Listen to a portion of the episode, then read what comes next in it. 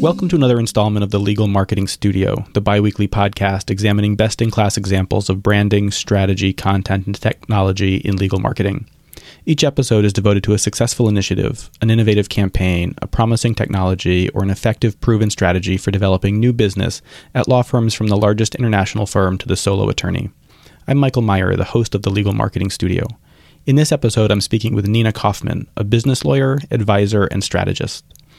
Nina is a small business champion, providing holistic legal and strategic counsel that looks at the entire company, not just the deal du jour, so that small companies can grow and scale, create options over the long term, and add value to their balance sheets. Her websites, Ask the Business Lawyer and Business Exponential, present business law resources and business resources respectively. She also hosts the Business Breakthrough podcast. Forbes magazine calls her one of the 25 most influential women tweeting about entrepreneurship. The U.S. Small Business Administration named her their Regional Women in Business Champion of the Year. Kaufman reaches over 2 million readers in her monthly column on entrepreneur.com. She has been featured in the Wall Street Journal, U.S. News and World Report, Crain's New York Business, HuffingtonPost.com, the New York Law Journal, and the American Bar Association Journal. TV appearances include MSNBC's Your Business, Fox's Good Day New York, and Better.tv. Nina, welcome to the Legal Marketing Studio. Thanks so much for having me here, Michael. All right. So I want to start with the language that you use to describe your role as an attorney. Mm-hmm. You know, at the heart of how an attorney or a business owner positions him or herself, uh, and the brand that they create at the core of that is the language they use to describe who they are and what they are. So you describe yourself not just as a lawyer, but you immediately follow that with business advisor and strategist. And even more interesting to me uh, is that you go beyond that and you describe yourself as a small business champion. I love that word champion. Uh, could you talk a bit about why you use the words that you do when describing your role? Absolutely. My my target market is small businesses. And one of the things I think lawyers sometimes lose sight of, particularly in the small business market, is that you're dealing with people whose first language is not legalese. These are people coming to you at a time of crisis. They're coming to you at a time where they are afraid. And to create that rapport, I think it's really vital to use the language that they use, not the language that gives me status within my community and peers of attorneys. So, those are among the reasons that I chose what I do because it also lets people know I'm not just about uh, uh, drafting documents. I also want to be there to to help them navigate certain issues, to to be there as a sounding board so that they can come to me and feel comfortable coming to me preventively. And, and that I'm there to support their growth, and that's where champion comes in as well. So, I mean, it seems like that your vision of what an attorney is is fairly extensive. You know, more Yes. than just drafting documents. Oh yes, So, what are some of the the advantages in your practice, but also for your clients, in thinking extensively about what your role is as an attorney? Well, I think it goes to a deeper sense of what do I want my relationship to be with my clients. And it comes from one of the reasons I went into law. That I was really influenced by Atticus Finch and To Kill a Mockingbird, and hey, Gregory Peck's kind of cute too. Um, and that sense of being a wise, trusted counselor in the community. I wanted to be that kind of person, not just lawyer, but a person as well. And realizing that in dealing with small businesses, you really are dealing with people. You're not just dealing with faceless corporations. So I think that speaks to the, again, the kind of relationship that I wanted to have and to create for these businesses who are very, very vulnerable. They, of all kinds of businesses, need a team of champions. They need an advisory team around them, and they are often the least likely to seek that out. So I'm trying to create that encouraging environment where they take those important next steps for their own business strength uh, and for their support as well.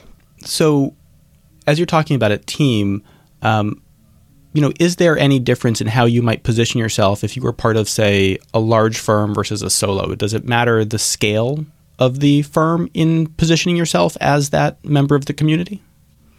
That's a great question. Uh, I think some of the language that one might use would, would differ depending on whether or not you're you're working in a large firm or whether you're working in a small firm. And ultimately it comes back to who are your clients.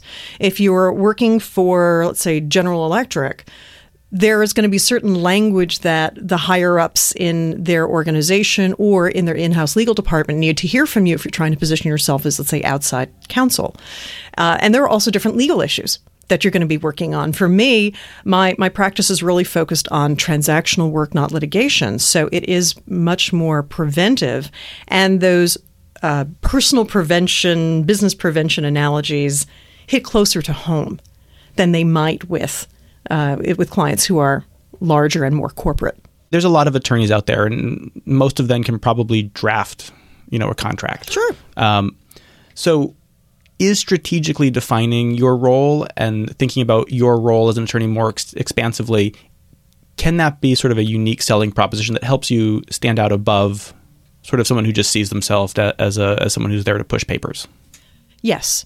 And one of the things that I've seen with business, business, I'll just speak to business attorneys, but really could be all attorneys over time, is that we go into law school thinking of ourselves as how are we going to learn about the law so that we can be really brilliant lawyers. Law schools are not teaching us how to be brilliant business people whose product and service happens to be legal services. And that's one of the things that, that I've had to learn trial by fire because I've had my own firm for almost 20 years. Um, and I think that is a, a qualitative difference. I think that it is a difference that helps my clients because they understand that I know business. And that is a unique selling proposition for me. Which is not to say that other attorneys in smaller firms couldn't draft even more brilliant contracts than I do, and maybe they do. But if they're not also thinking about themselves as business people, one of two things is going to happen. Either they become disposable or dispensable within the larger firm organization that they're in, or if they have trouble attracting clients, you know, they need they need to be able to do sales. And I think that's an important piece. Uh, and, and I feel for a lot of attorneys, it's an important piece of our growth as business people that is sorely, sorely missing in our training. So, th- so that's a great segue, you know, to the next set of questions I have, and, and that's about the mindset um, of being not just an attorney, but also a small business owner right. or a business owner, a larger business owner, depending upon the size of the firm. Um, so, do you have any thoughts about some of the differences in mindset between being just that attorney who wants to write the contract and that attorney who realizes that they're running a business and has to develop new business, has to sell, and has to, you know, run a successful practice beyond just the papers. Sure, sure, absolutely. And it, it's, um, I mean, I'll share my brilliance, but I have to say, I, I first learned it through Michael Gerber and his book, The E Myth, and he also had a, an E Myth for attorneys. And the, the important distinction is between seeing yourself as having a job and seeing yourself as running a business. When as, as, an attorney, if you truly are just focused on, let me make as much money as possible by doing as much as I can, billing as many hours as I can, and often that's within the, the context of a firm. The, li- the greater likelihood is that you're more focused on doing a job and doing it well.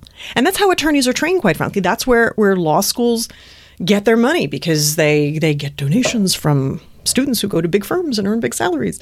And the idea there and that whole business model of the big firm is have as many people as you can doing as much work as possible and pay them, frankly, as little as possible so you can make as much profit on them as possible. That's the model, and that's fine. But when you are a business owner, there's a whole host of other things to think about. It's not just, am I doing the work and what am I earning? It's, what are my other expenses? What am I doing in terms of keeping a pipeline filled? What are my, in fact, my longer term goals? How long do I want to keep doing this? do I want to retire at a certain age? Or might I want to transition into something else? Is there uh, another area of law or just another uh, passion that speaks to me that I, I don't want to wait until I'm 72 and only then have the time to do it? But it, it is thinking about the, the bigger vision, the longer term. Where, what's the trajectory of your overall career? within the context of this business. And that's a very, very important distinction between the two, particularly for attorneys who, who want to build a, a firm and bring in other people. Then you have all the employee and the HR issues that go along with that. Are there any particular parts of, say, a business owner's mindset that, that attorneys should think about? I know you, in that answer, mentioned a couple of the things, but anything in particular that attorneys should really be looking at as they're building their firms and planning for the long term? Absolutely. I would say, as Stephen Covey said, begin with the end in mind. And that's understanding where where do you want to see yourself in the next 5 years, 10 years? What do you want to be earning? What kind of lifestyle do you want to be leading? Um, are, are you a, a litigator who wants to be in court all the time? Or are you someone who would rather just have other people do the work and you could be more of a, a spokesperson or a speaker on, on the circuit? Um, some of it depends on where are your clients going to come from? Uh, in terms of where do you want to be spending your time and what's the highest value of your time? Is it all of these other functions that are involved in admin and marketing and HR in connection with a firm, or is it being, uh, as I sometimes call myself, the chief evangelism officer? So it's again, it's thinking about where where, where do you want to be, and having that longer term goal. Um, and then bringing this back, that same question to you know the core topic of this podcast um, what aspects of the business side the business mindset you know can we apply to sales and to new business development that attorneys either haven't been doing or are uncomfortable doing or don't feel like they have to do? Is there anything that, that they can learn from the business world in terms of selling Oh gosh, um, yes, and there are there are volumes, um, and it's where I would encourage attorneys. I know we, we put in a lot of hours, and we've got the CLE courses, but absolutely scour the the bookshelves, whether online or offline, for just business books on leadership and how to manage a business, marketing, speaking to your clients, all of those things are, are really so very valuable. Um, and I think it's really understanding how all those pieces fit together, that actually providing the legal service is just one tiny little piece of, of what goes on. When you, if you were to map out all of the different roles that a law business needs in order to function and function in a healthy way, uh, I remember doing this years and years ago with an old business partner. I think we uh, when we tallied it up, maybe there were about 35 roles, and about five of them, maybe, had to do with actually providing legal services. So that's a really important mind shift distinction. Um, so I want to transition here to some of the marketing that you do. Mm-hmm. And one of the most important things I think in your marketing, as I looked through your website and looked through your bio and kind of looked where you were popping up, and that was the you know thought leadership um, in a very public kind of persona that you have mm-hmm. um, as a speaker and as a presenter. And your website is very, it's not traditional. Yes, yeah, so it's not, it's not like you know, That's a nice euphemism. uh, but it's very business-like. Mm-hmm. Um, and I want to talk about the website a little bit more later. But you have this very sort of authentic voice on your website, and I know authenticity can be like a, a tricky topic. But I'm just thinking, are there any ways that you've consciously shaped your public persona as an attorney in building that sort of thought leadership aspect of your marketing? Absolutely. I would say that the first thing I recognized when I started my, my firm, which is years ago, was that I, I needed to find a way to attract clients. And one of the ways that I was going to do that was through public speaking and thought leadership. You know, how do you get your name out there? Well, there are only just so many people I can meet one on one throughout the day. So you have to find ways to leverage your time. And you do that by leveraging it by speaking to groups, and you do it by, uh, again, writing articles that can be seen by a wide number of people and creating content. Uh, and one of the things that really helped catapult me was I had started blogging, I think in 2005. And it was through that that I was able to get my gig with Entrepreneur magazine for a number of years. Uh, and that was really actually maybe even before that but anyway be that as it may that that's one of the things that not only helped keep me current um, but by by blogging and writing articles i had to think about being a translator for my audience which also goes back into who am i who do i want to serve and what is my voice so really demystifying these legal issues it's not that they are simple but again people come to it with so much emotion uh, and as my colleague Rochelle Listener from Dynamic Business Growth says, she said, when emotions are high, intelligence is low. so we've all made boneheaded mistakes and it's embarrassing, or there are situations that are complicated. Uh, so to present myself as the attorney who can give you the, the straight talk, talk you through it, that's all, that also needed to come through in the way I express myself in writing, the way I express myself in speaking, which is also why I dabbled in stand up comedy for a bit, and, uh, and coming all together in a package of how do I communicate this in a way that will really land with the audience it needs to hear. That brings us kind of back to language again. Okay. The topics that you're speaking to are almost always not in the language of legalese, but they're always sort of couched in the concerns and the phrasing of business challenges or opportunities. You know, going past your role as an attorney, you know, what are the branding or positioning benefits uh, in describing yourself in the language of business? I would say, first of all, it's a, a language that my audience understands. So I, I am speaking directly to them. Um, one of the things that I learned very, very early on is that business owners don't give a, a rat's hmm, who you are and what school you went to. They want to know can you solve my problem? And how do they know whether you can solve the problem? Well, you've got thought leadership around it, you've spoken to it, someone's recommended you, this is what you do all the time. How are you communicating all of those things? So uh, it, it's recognizing what, what was the there was a great phrase that when when selling, you know, clients don't want a quarter inch drill; they want to make a quarter inch hole. Understanding what is that underlying problem that they have, and how how do you solve it? And it's that problem solution communication through all of the marketing, through the positioning, even as I'm talking to clients who have already hired me if you look at all marketing, that's really what it is. I mean, look look for you know ShamWow on television. What's the problem? Well, you're you're using up huge rolls of paper towels, and it's a terrible environmental disaster. Well, with the ShamWow, here's the solution to that. So so much is problem solution, and that's just classic marketing 101. So you are very visible. You've been you know you, you get out in front of a lot of uh, channels. Do you bring in experts to help you either with the positioning or with the PR outreach, you know, do you have a team around you that's helping you do this? Oh, yes. there is no way I could do this all on my own. Uh, there is a lot in the realm of social media and uh, even creating the, the background materials. So when I have a speaking engagement, as I have one, for example, later this month with uh, the Brooklyn SBDC, there are going to be a number of materials that I'm going to want in, to create in the way of handouts. I don't have time to put all that together. And that's not the highest use of my time. The highest use of my time is taking my genius and showing up that day. That's the best use of my time. So, absolutely, I am a, a firm believer. And it's also, again, the mindset of the business owner. I really try as much as I can to focus on what's the highest value of my time. And if it, uh, you know, if, if I'm billing out at, uh, you know, $400 an hour, does it make sense for me to spend an hour creating my own flyer or should I hire someone at $40 an hour to do it? I think the math is pretty clear.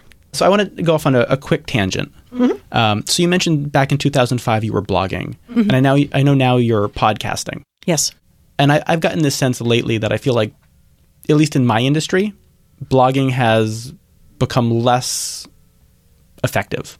And so moving to something like podcasting seems like a, a good move. Was this something that, that you had noticed um, in in legal? Was this something that you just sort of intuited or did because you felt like it and that seemed right?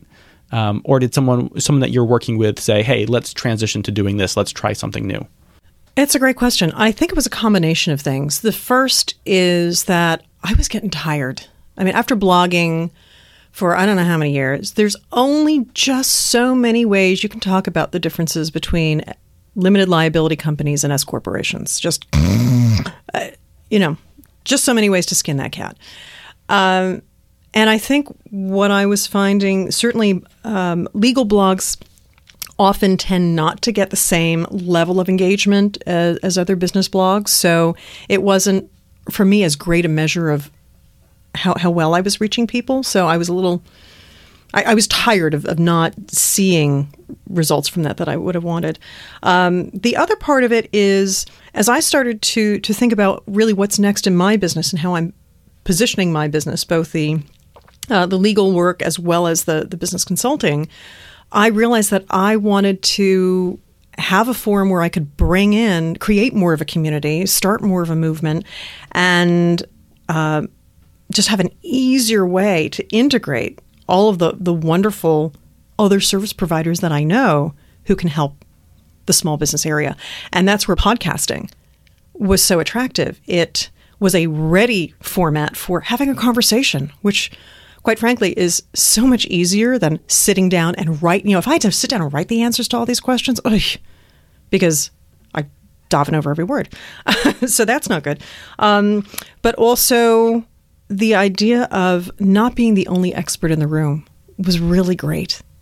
So to have a community of other people whose whose brains I could rely on and create a bigger brain trust for myself and for my community was really important. Uh, so part of that, you know, we, we had talked we when we were talking, you know, about mm-hmm. the podcast and you coming on. One of the things we talked about and brainstormed about was, you know, relationship building, right, um, and sort of bringing people in your audience, uh, either into the community of uh, advisors and support people that you have for your clients, or bringing them into sort of the sales funnel. Mm-hmm. How do you change those tangential relationships into actual relationships and then into real world relationships? You know, how do you move people through that funnel, ultimately bringing them, you know, converting them into a, a client? That's a, a, great question. And I, I think part of it is understanding why do you have the funnel and that all roads don't necessarily need to lead to a paying client. So part of the the funnel is understanding that I I have a podcast, being able to to get people on the list. Um, inviting people to be on the show is, is another way of networking, just as you are, and and creating a, a larger community of people who know what you're doing and how you're doing it. And then, really, what it comes down to in many situations, like all business, it's creating value. Have you established a relationship of trust? Have you proved your competence? Have you proved that in some way you, you understand what a client's need is going to be? And that occurs whether you're doing it through an online funnel or whether you're coming through, uh, someone is being introduced to you and you're coming through a referral that way. Uh, I mean, is there any difference between, say, your prospecting and your positioning? Uh, meaning, when you do a podcast, are you more interested in how that positions you, or are you more interested in reaching someone and bringing them in as a prospect? I use a podcast for for two reasons. The first is that, as I mentioned, my my business growth objectives have paths that don't just include law. So there can be opportunities for clients through the podcast throughout the country that might not be a fit for me as a lawyer based in New York because of jurisdictional reasons. Um, that said, it's great positioning for clients who could be a really great legal fit in New York because they see I am discussing those issues on a regular basis and I am creating this amazing network of other service providers and thought leaders uh, in the issue of small business and entrepreneurship. I mean, are there other things that you're doing in your marketing where, where because uh, you know positioning does seem so important in almost everything you do. Um, what do you use that's anything that's specifically for prospecting, specifically trying to bring people into the sales funnel and onboard them either as clients or as we're going to talk about in a minute, you know, some of the, the products that you have put together. Mm-hmm. Um, I would say that uh, for for the marketing, for all the marketing, the most direct way that I have received clients is through personal referrals whether it's through other clients, whether it's, again, other people in that network. So then the question becomes all right, obviously through clients, I, I got to do good work. and that's part of why they refer.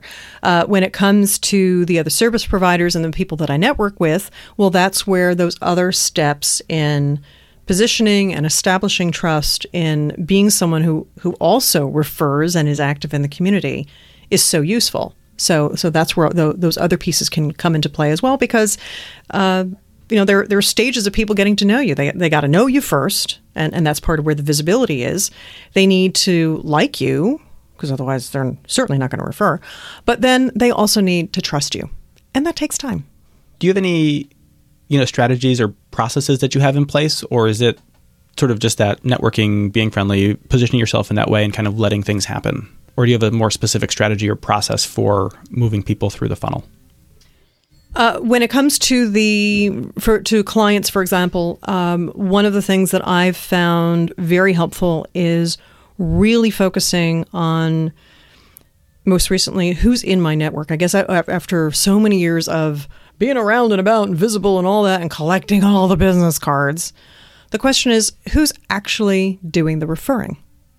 And once I saw who was really doing the referring, I can focus more on those people and deepen those relationships instead of spending a lot of time going to all kinds of events where you might meet someone very superficially, but then, you know, I mean, think about the number of actual friends you have that you really keep up with. How many can you truly, truly keep up with and have a deep relationship with where you are absolutely their, their go to buddy for something or other? Um, not as many as we'd like. I think the statistics say that maybe 150 is the absolute max that, that we can do it. So, what do you do with the other 10,000 people in your database? Well, you have to find another way, perhaps less hands on, to keep yourself top of mind. And that's part of where the other marketing efforts come in. So, one thing that struck me about, about your Ask the Business Lawyer website, um, you know, we talked about this a little bit earlier. It doesn't seem like a very traditional kind of attorney's site. Right. It feels, um, you mean, it feels like a tool to me rather than sort of a showpiece. So I was wondering if you could talk a bit about some of the goals you had as you were building the site. What what were the what were the business goals that it was meant to support? Mm-hmm. It actually is sort of a mishmash of several different sites, and that's also where it's important to keep on top of trends in marketing.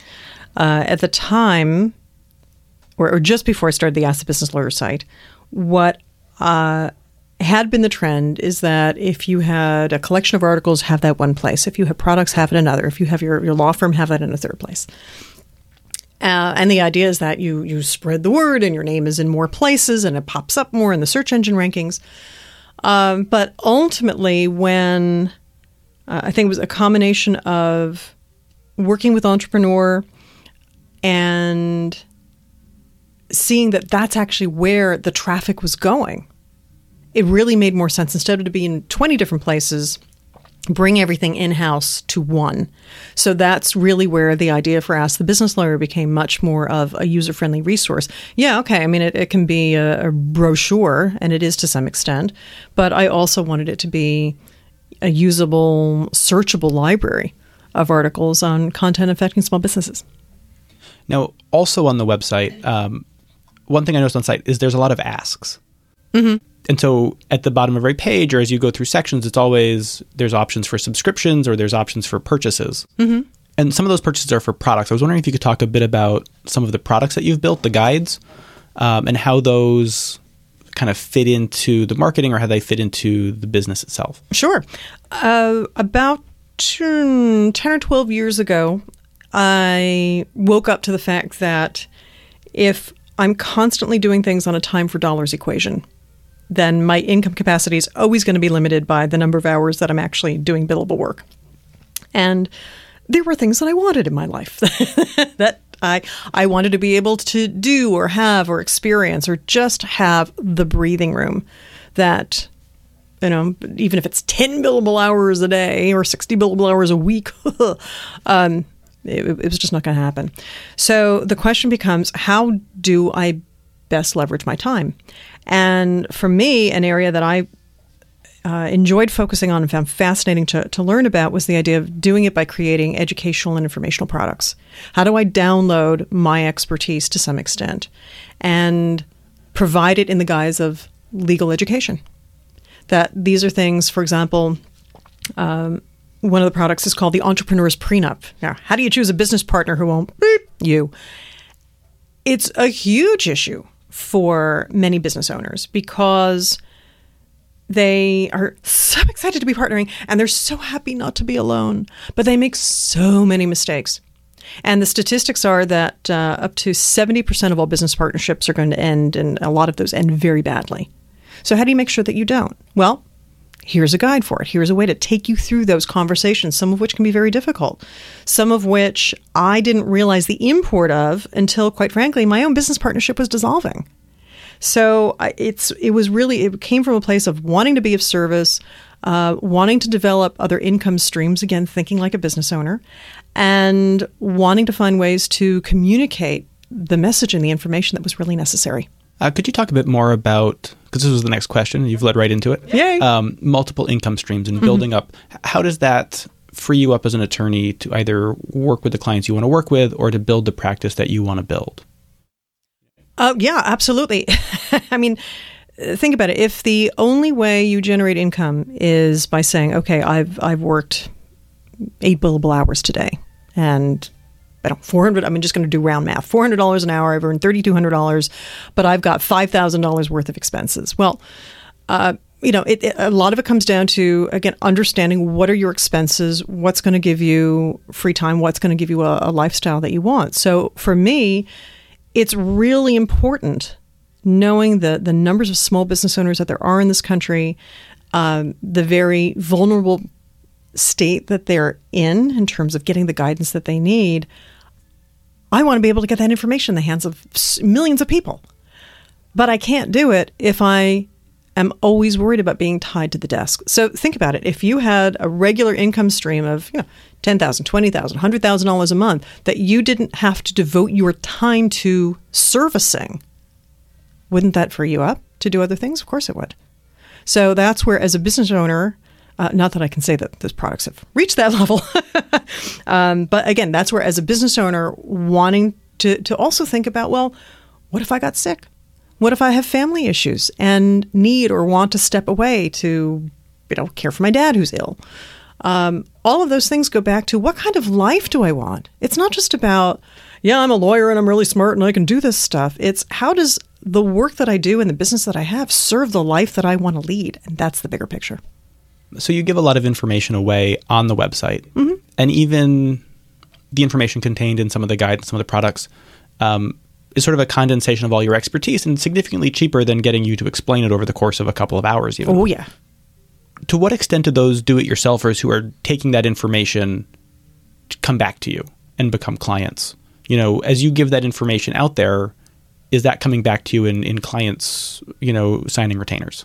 Um, it's not a direct one-on-one because the mentality is really very different. There are going, you know, the, the majority of the, the do-it-yourselfers are people who want to do it yourself and they will take the information and they're going to do whatever they're going to do with it. And uh, quite frankly, sometimes they come back because they did it really badly. Not that the information was bad, but knowledge does not equal implementation. So the implementation, I mean, and that's also where the value add of the attorney training comes in that you know either what should be in a document that's not there, what is in there that can harm you. It's that, that judgment and perception that's the extra value, not just the information.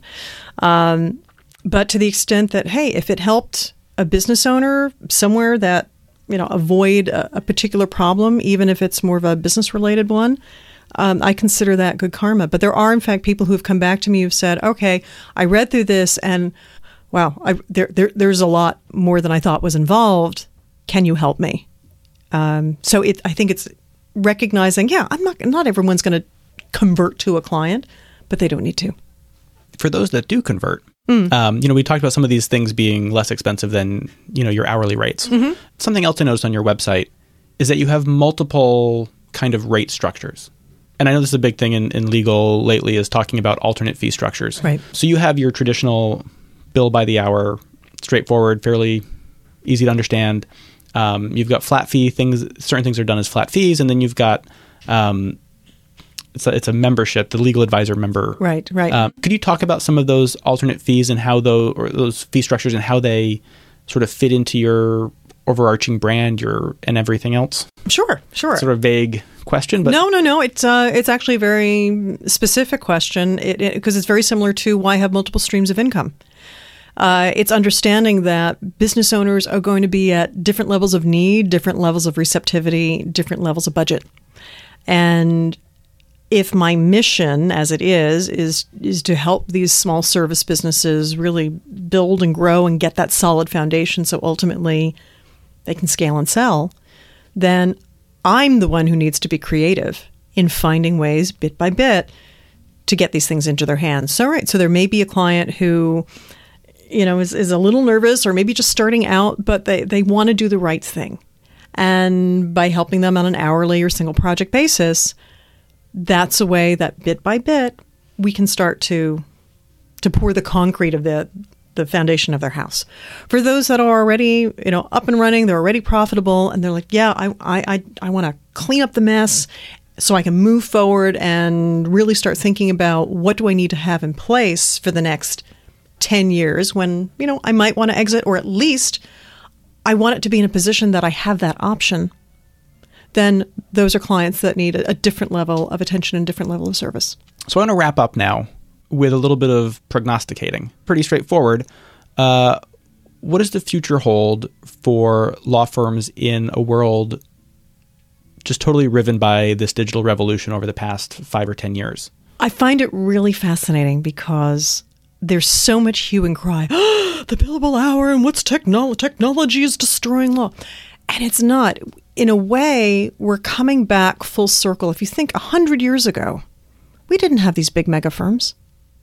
Most attorneys were solo and practicing in really small collaborations.